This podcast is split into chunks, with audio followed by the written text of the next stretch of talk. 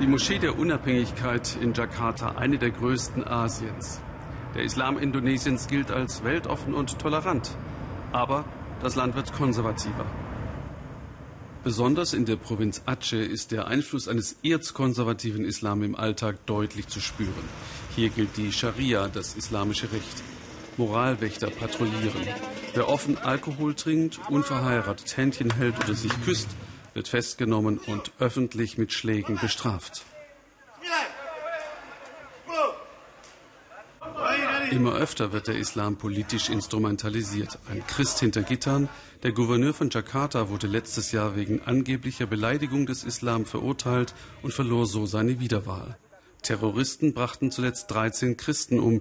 Sie wollen Indonesien in einen Gottesstaat verwandeln. In diesem Café bin ich mit Nur Huda verabredet. Er erforscht Gründe für Terrorismus und wie die Menschen rekrutiert werden.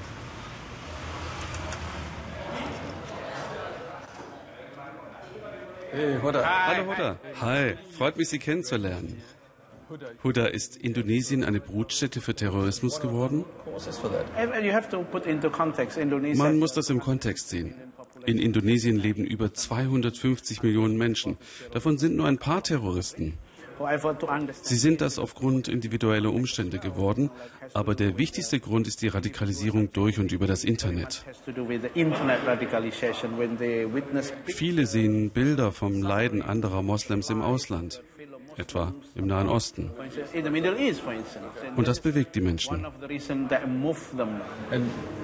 Die Bali-Bomber und zuletzt die Familie, die sich bei einem Selbstmordattentat in die Luft sprengte. Wie wurden die angeworben?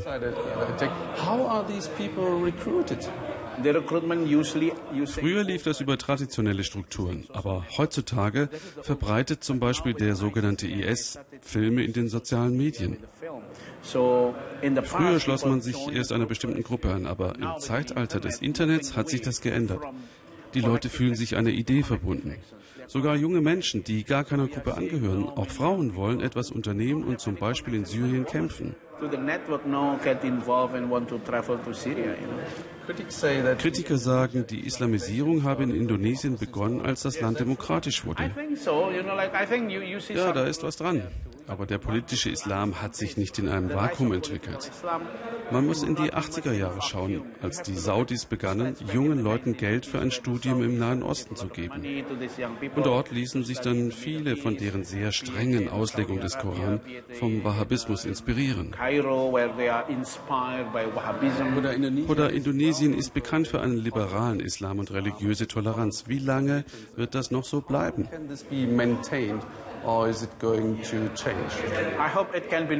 Ich hoffe, das bleibt möglichst lange so. Aber wir machen jetzt eine sehr schwierige Zeit durch. In der sind wir mit dem Erstarken des politischen Islam konfrontiert. Gott sei Dank sind die beiden größten islamischen Organisationen in Indonesien moderat. Die eine hat mehr als 40 Millionen Mitglieder und die andere etwa 30. Sie lehren und gewährleisten den gemäßigten Islam im Land. Aber der politische Islam besorgt uns. Sicher ist das also nicht. Genau, aber ich bin fest davon überzeugt, dass Indonesien langfristig auch in Zukunft ein gemäßigtes Land sein wird. Vielen Dank, Hodda. Danke, dass Sie sich Zeit genommen haben.